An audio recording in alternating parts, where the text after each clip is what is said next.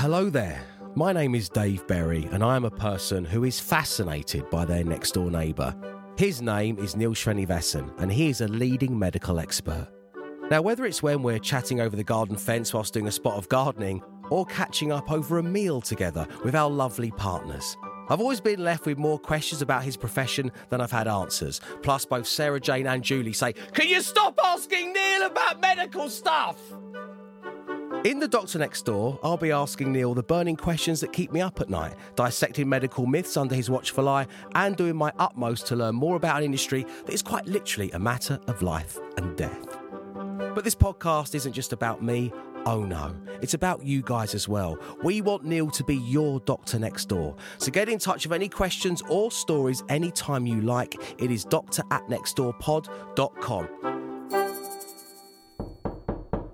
That must be the doctor now. Doctor, welcome back to the Absolute Radio Studios. Oh, it's good to be back. Feel like a star. Uh, now, this is where I do my breakfast show from every weekday morning. And uh, for myriad reasons, from time to time, we record one here or instead at my kitchen table or in your house. Yeah. Um, it's nice to have you back. So, uh, what I wanted to do first is I wanted to present you with a gift. Oh, I'm going to have to take my headphones off to get this. okay. One of the things that I've been doing on the breakfast show over the past month or so has been a, a deep dive into all things Nicolas Cage. Are you, do, are you a big fan of the movie star Nicolas Yeah. Cage? I know that you're the you don't own a TV, but you know you, you must have liked Nicolas Cage. I've seen some Cage films. Okay, exactly, yeah. okay. So I'm gonna I, I got this for you Oh, good. now. To the untrained eye, this just looks like a sparkly Pillow. throw cushion Yes. that you would probably want in your house. Hmm. Maybe. well, you s- yeah, it's maybe. Yeah. But then I go, bam! oh, wow. I move the sequins up the other way, and it's a Nicolas Cage Now- sequined cushion. that is a work of art. You're I have to say, thank you so back to the much. I'm so so honoured. Look at it. It's amazing. I just can't. And I think we should just stop the episode and I should just play with this. It's you know, it's actually quite nice, like a stress ball. Yeah. If you've got a lot going on, just give Yeah. Nicolas Cage's face a stroke. That's what I always say. Amazing. Um, the other thing is, uh, every time you've been by here, the two or three episodes of the podcast we've done here, there's always been a star in the building. Yeah. Because this building also houses other radio stations. Yeah. I get very excited. Yeah, so we had Craig David. Oh, yeah. We had Kimberly Walsh from Girls Aloud. That's right. I, mi- I missed Liam Gallagher, but you said I got to sit in his seat. You were sitting in Liam Gallagher's was seat. really good. Still are. That's that's that's Liam slash Doctor Neil's seat. That's Yeah, what it's known exactly. as. Well, there was a bit of a delay in me making you a cup of tea because there was someone in TV Studio 3.2, Oh, Who is it? Will Young. No way. no way. Yeah. How amazing. You're just a few feet from Will Young today Oh, I think. I'm just going to leave right now. Hey, there he is. That's not why we hide him, but he brings that as well.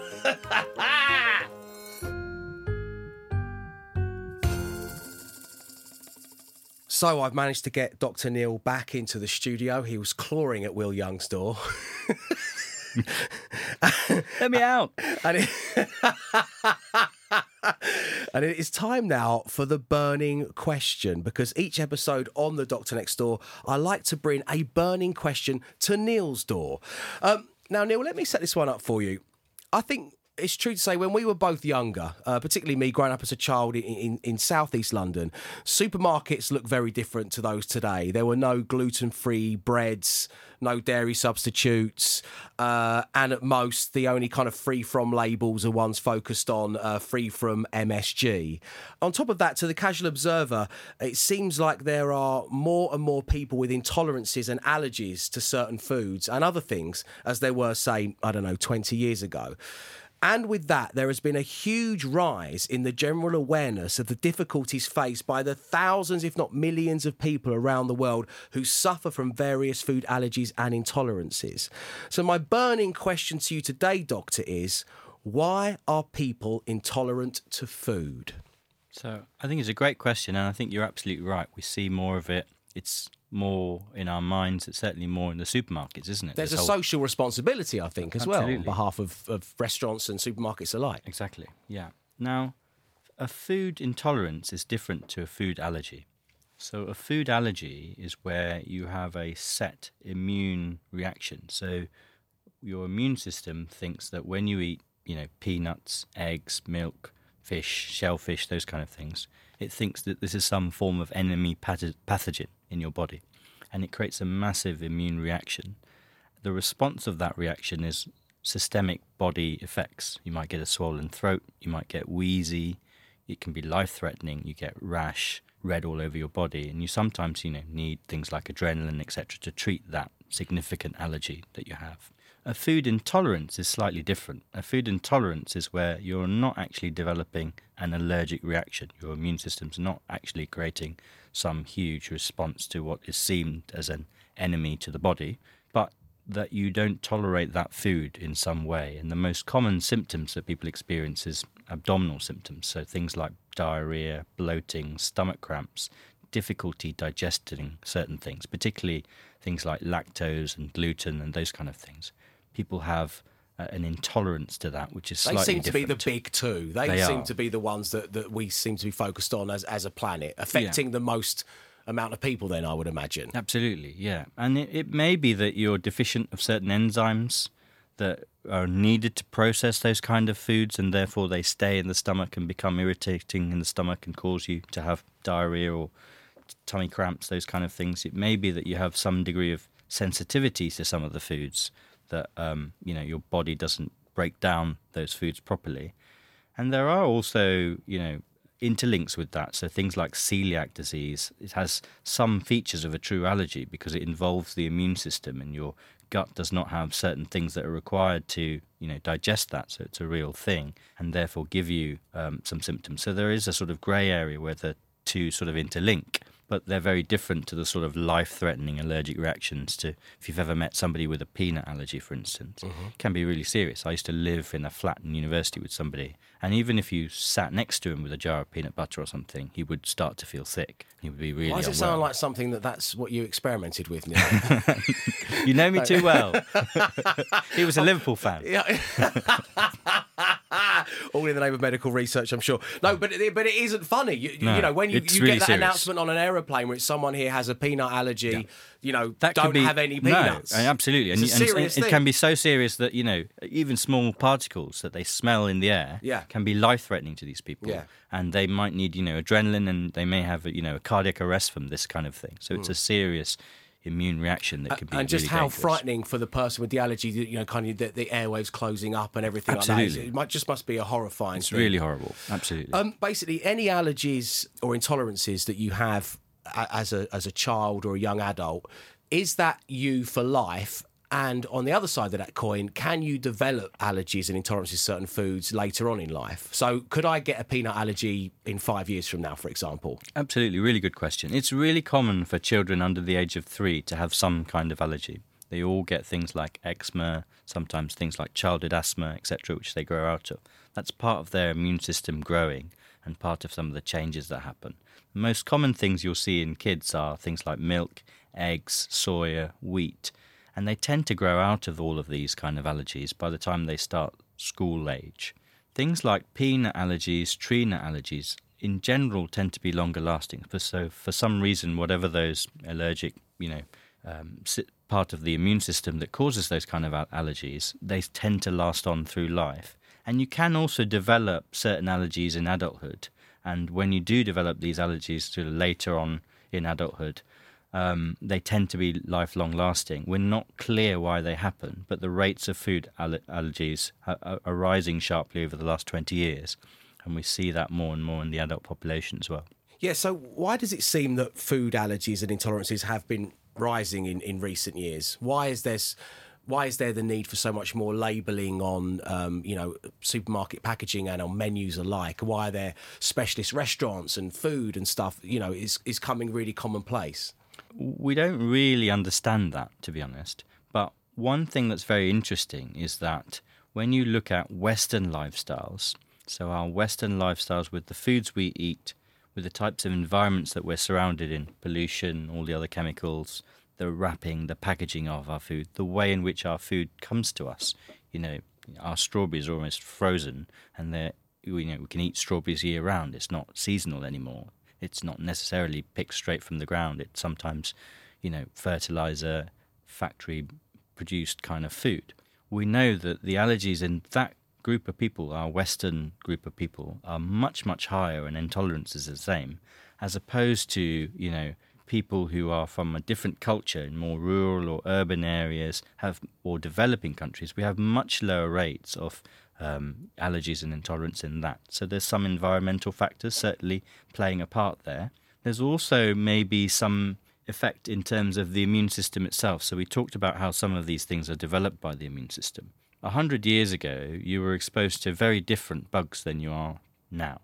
This, you know, children were playing in dirt. They didn't wash their hands so much, and they were getting different sorts of infections, particularly things like parasitic infections, etc., etc., worms, all those kind of things. And there is some thoughts that therefore by not being exposed to this our immune system is tricked to be developing in a different way and therefore that might be in some way contributing to the increase in intolerances and allergies that we've seen over the last 20 years. So, what can be done? You know, what should you do if you think you have a food allergy? And you mentioned enzymes there. Um, I wrote that word down and then totally forgot what my follow up question was going to be either side of it. But is is there a way in which you can sh- strengthen, for want of a better word, your body against these certain things? And if you have a peanut allergy, there's a way in which you can become immune to that and, and, and live a, a what's a normal peanutty life? Well, not hugely and not particularly. I think if you have a true allergy, where you're getting, you know, a major reaction, the most important thing is to see your doctor, get that classified, get that tested, work out what you are allergic to, and avoid that allergen if possible. And you may also need something called an EpiPen. You might need to ca- carry an adrenaline pen with you so that if you feel the signs and symptoms occurring, you immediately inject yourself to try and stop that allergic reaction. Now, there are certain bits of research and there are certain clinics where, for example, there may be medications you can give to treat certain types of allergies and certain intolerances. There are also you know, certain dietary measures and things, so you can see a certain dietitian to avoid that. But also, there are some studies, for example, in children where they look to try and improve peanut allergy by exposing them to really, really tiny amounts of the substance, which then gets the immune system used to it and then gradually increase your intake and trying to train the immune system in a different way. But that's not particularly mainstream in terms of how it's treated. But there is help that you can get, and also it's important to ask the people around you to be sensitive to your needs, Absolutely. particularly when it comes to something as serious as, Yeah. as, as the peanut on the Yeah. aeroplane example. Yeah, I mean, you have a, you ha- you should make sure that wherever you eat, wherever you go, whatever you buy, you should check the packaging carefully. You inform the restaurant, and you just make sure that their people are aware, so that you know, you're not putting yourself at risk.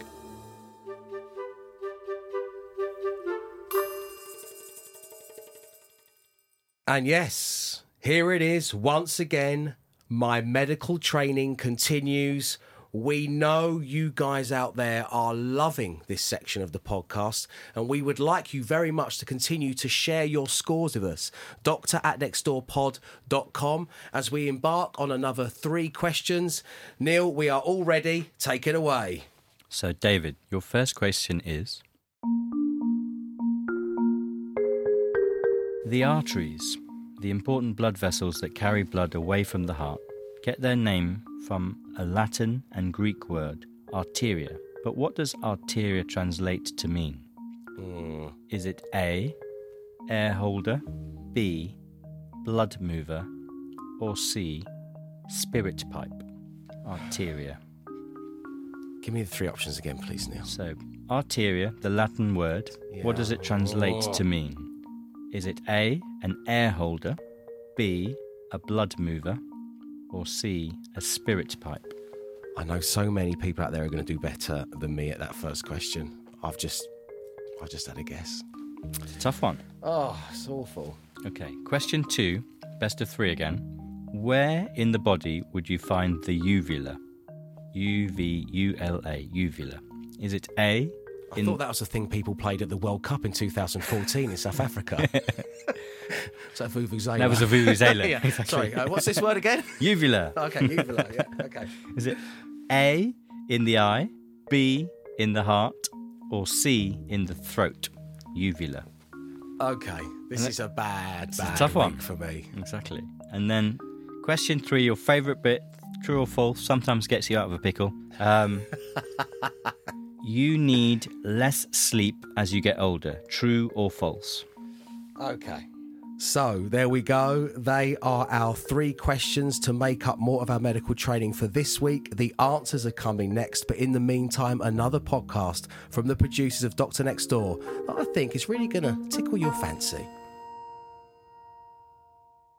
Hey, Mark, what is up with your bad self? Well, hey Simon, what is up with your bad self? Well, as it turns out, lots is up. like actually what? Like a whole new podcast. They thought we were going away, but we're back. Bigger and betterer and larger and more is morer. And it's going to have reviews of Big films, small films, weird films, new films, and and television. Kermode and Mayo's Take. Follow now on Apple Podcasts, Spotify, Amazon Music, or wherever you get your podcasts. This is Paige, the co-host of Giggly Squad, and I want to tell you about a company that I've been loving, Olive and June. Olive and June gives you everything that you need for a salon quality manicure in one box. And if you break it down, it really comes out to $2 a manicure, which is absolutely insane. It's also so easy to get salon worthy nails at home with Olive and June. The difference between how your nails used to look when you did them yourself and now with the Mani system is a complete game changer. The best thing about Olive and June too is it's a quick dry, dries in about one minute, lasts for five days, and full coverage in up to one to two coats. Visit oliveandjune.com slash perfect Mani 20 for 20% off your first system. That's oliveandjune.com slash perfect Mani 20 for 20% off your first system. Join us today during the Jeep Celebration event. Right now, get 20% below MSRP for an average of 15178 under MSRP on the purchase of a 2023 Jeep Grand Cherokee Overland 4xE or Summit 4xE. Not compatible with lease offers or with any other consumer incentive offers. 15,178 average based on 20% below average MSRP from all 2023 Grand Cherokee Overland 4xE and Summit 4xE models in dealer stock. Residency restrictions apply. Take retail delivery from dealer stock by 4 1. Jeep is a registered trademark. Spin your passion into a business with Shopify and break sales records with the world's best converting checkout. Let's hear that one more time. World's best converting checkout. Shopify's legendary checkout makes it easier for customers to shop on your website, across social media, and everywhere in between. Now that's music to your ears. Any way you spin it, you can be a smash hit with Shopify. Start your dollar a month trial today at shopify.com slash records.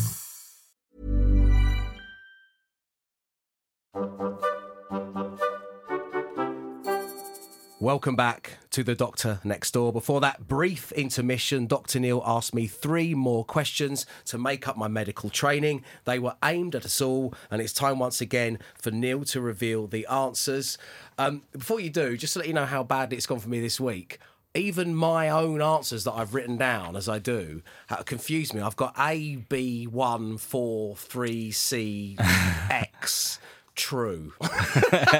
so uh, let's see if I can cobble that together, shall we? tough one. What have you got? What have we got? Okay, if you remember the questions, the first question was the arteries. They get their name from the Greek and Latin word arteria. But what does arteria translate to mean? Was it A, air holder, B, blood mover, or C, spirit pipe? Um, I'm not sure if this one was a red herring, but I went straight down the middle and the one that is the most obvious. So I've gone for B, blood mover. Oh, it was a trick question. Sorry, it's A, air holder, Air holder. which is very weird. Ancient anatomists thought the arteries were air ducts because they didn't hold any blood. They were dissecting bodies after people have died, and they didn't hold any blood. So they thought that um, these things were just ducts that carry air around the body. So I'm now not doing medical training to become a doctor in the current age, but Yeah. I've got to learn the medical training of people from 5,000 years ago. days as well. Okay. Exactly. Oh well, that's but good you were know. right in that. Yeah, that's, That's what what they are. do, blood right? movers. Okay. Absolutely, absolutely. And in fact, it's amazing. There's about uh, a hundred thousand miles worth of uh, blood vessels in your body. And each one of them is livid with you right now. Can I have half a point for that? Yeah, let's give them half a point. Because I've identified what they actually do. Yeah, Yeah, come right, on, right. come Yeah. on. You're expecting more from the from your Latin and Greek uh, ancestors. exactly. You gave them more credit They than they deserved. down. Exactly. My they let us all down. let me down. They let us all um, down. I- they did. Um, and you know what? It's, it's got to this. I'm just desperate for the point, so I'm I'm willing to beg for a half point, and, I, and I've got it, and I'm taking it. I'm taking half point. All right. So the second question was where in the body might you find the uvula? And the options were A in the eye, B in the heart, or C in the throat. Okay, I managed to make sense of my answers here. So I, I went for C. I went for in the throat. So- Absolutely. Well done. Oh, you done me with the little. tricked it's the wrong face, but it's the right answer. Yeah. Yes, nicely done. Absolutely. It's that dangly pink thing in the back of the throat. And it's uh, a Latin word meaning little grape. And we don't really know why it exists, to be honest. It's that thing you see in cartoons where they sort of Oh, scream yeah, like a and it- boxing. Uh, Absolutely. Thing, yeah. Yeah. okay. So I've got one and a half points You're one so and a far. half. So we head into the true or false final Yeah, question. True or false fin- final question. So, it was true or false. You need less sleep as you get older. True or false? True. False. No. Yeah, I thought it was going to be true too. I mean, people do sleep less when they're older, but actually, in actual fact, it's because they have chronic conditions or they're on certain medications. But that doesn't necessarily mean they need less sleep. Oh. And the amount of sleep that elderly people take actually varies from person to person. So, on average, optimally, you should try and, even in at older age, you should aim to sleep around seven hours a night if possible. Right. Okay. Wow. Just remember, like my nan wondering why I hadn't gone round to visit her at four thirty a.m. in Yeah. the morning because she'd been up for an hour. Yeah, absolutely. Same happened with my grandparents. They used to Right, wake yeah. up very, very early. Yeah. And uh, I think that's uh, that's something that's that happens with old age, but actually it's it's normally related to chronic conditions or something else. But it, it- but as a as a body or as a as a sort of group of people, they don't actually need less sleep. It's just that you know what's happening to them and what's happening to their body at that time. Well, fascinating stuff as always, Doctor Neil. Um, I managed to get one and a half points. So, you know, that's 50% success rate. and there'll be more medical training along on the next edition of the podcast. So, as I say each and every time we have an outing together, the Doctor Next Door isn't just about myself and Dr. Neil. We love it when you get in touch and share not only your questions, but also your stories. Plus, of course, we wanted to give you this as a platform to give a a shout out, to use a radio term, uh, to anyone from the world of medicine you think deserves a little bit of recognition. Uh, you can email us anytime you like, doctor at nextdoorpod.com, or you can find us on the socials. Give us a little follow, Doc Next Door Pod. And here's this week's correspondence. And this week, Neil, we have an email from Stuart. Hello, Stuart. And it reads Hello, Doctor. I'm curious to know what do you do when you are sick or feeling unwell and need a doctor yourself? Do you end up self diagnosing as a doctor? Do you wait to go into work and see one of your colleagues, or just give them a text from home? Or do you wait by the phone in the morning to ring the local GP as soon as the surgery opens, like the rest of us? All the best from Stuart. Well, that's an interesting question, Stuart, um, and I'd be fascinated to know the answer because, uh, frankly, even though Neil and I are friends, I've never thought to ask that one. How do you deal with it? Do you ring a colleague, an expert in that field, or do you self-diagnose? So, so that's a great question. Some of us actually end up becoming quite hypochondriacs about the whole thing because you know lots of things about medicine and then you start having symptoms and you worry about things or you might think mm, i need antibiotics for this definitely etc because i don't feel well it's actually against sort of our principles to be a making self-diagnoses and also to be you know diagnosing and treating family members because there's an emotional interaction within that as you can imagine which can then draw the physician to making wrong decisions which are clouded by the wrong things. And in the same way we shouldn't really be seeking help or support from our friends because again there's the same issue. We can I, you know I can coerce my friend to say I need antibiotics or I need these medications when I actually don't. And there's that interplay between the relationship. And so it's very important from a medical perspective you need to see a doctor to actually see your doctor to go and see your gp um, i turned 40 not so long ago and i decided you know it's time to go and we talked about this go for a health check and rather than Even though I'm 28, but yeah, carry on. 28 going Yeah, on go, go, yeah, yeah, go for a health 40, check. I've yeah. got it. Yeah, yeah. All us young ones are doing it. Yeah, carry on, man. So I went for the health check, and, and actually I rang my GP, and she said, "Oh, I'm really surprised you just didn't do them yourself." But actually, the right thing to do is to go into a, a medical professional who doesn't know you, who can analyze you in a more scientific way and be separated from your emotions. Because I might read my cholesterol and go and think about my family history and go, I definitely need to be on the statin, or I definitely need this, or I need you know surgery or something, right? And it's really important to detach yourself because you'll make the wrong decision. So really what most of us do is try to see our, our GP or try to see our independent, you know, doctors. But there is a temptation, and it's important to resist that to not want to go and you know self-diagnose or not want to go to your friend or colleague to, to go for prescriptions and things. I imagine. Well, I, I don't. I'm asking. Uh, is another side of that the doctor-patient confidentiality? Is there a thing about wanting to talk openly and honestly with someone about you know your medical condition or why your cholesterol's high or whatever it may be because you don't necessarily want to be telling John you've known for 20 years since medical school or Sarah who you know you're going on holiday with next week. So be, it's nicer to have a, to, someone totally impartial who you can open up to and they and they can chat with you about what's going on and their beliefs on on why something might be right something might be wrong. Yeah I think you hit the nail on the head impartiality. And I think that that's really important to have that impartiality and then to have that discussion. Obviously, being medically educated, I think you slightly have a sort of different interaction with your GP than you know a non-medically educated patient would.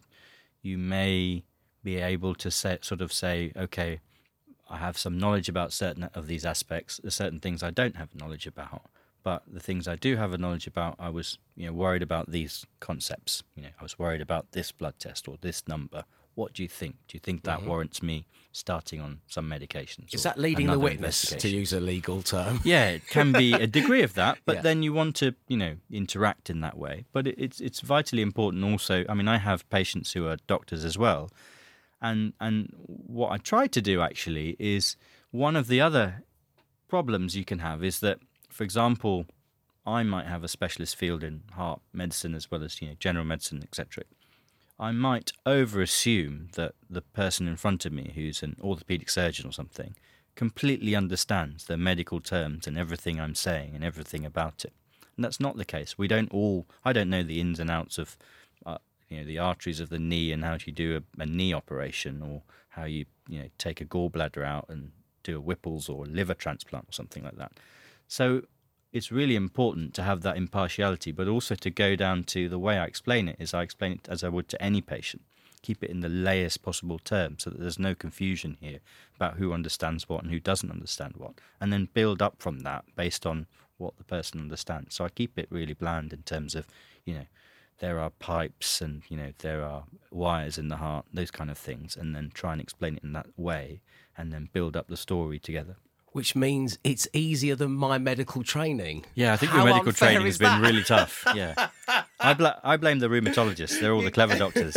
They've come in with all these difficult questions for you. I hope you've got this out there, ladies and gentlemen. The communique that Doctor has on Doctor is more simply put than the medical training we are forced to go through yeah. every time we do one of these podcasts. Yeah. Blame those Greeks and Latins. Yeah, says the man who got one and a half points this week. Um, thank you very much indeed for your correspondence, Stuart. We really do appreciate it. As I say, you guys can get in touch anytime you like. It is doctor at nextdoorpod.com. And that is it for this episode of Doctor Next Door. As ever, thank you to my co host and next door neighbour, Dr. Neil Srinivasan. And we will be back again next time when Dr. Neil will again be guiding us through the medical world. I'll have another burning question and we'll be answering more of your questions as well. Please do rate, review, and subscribe from wherever you usually get your podcasts. Thank you ever so much for listening to this. Now, will you please, please, please get out of my radio studio? You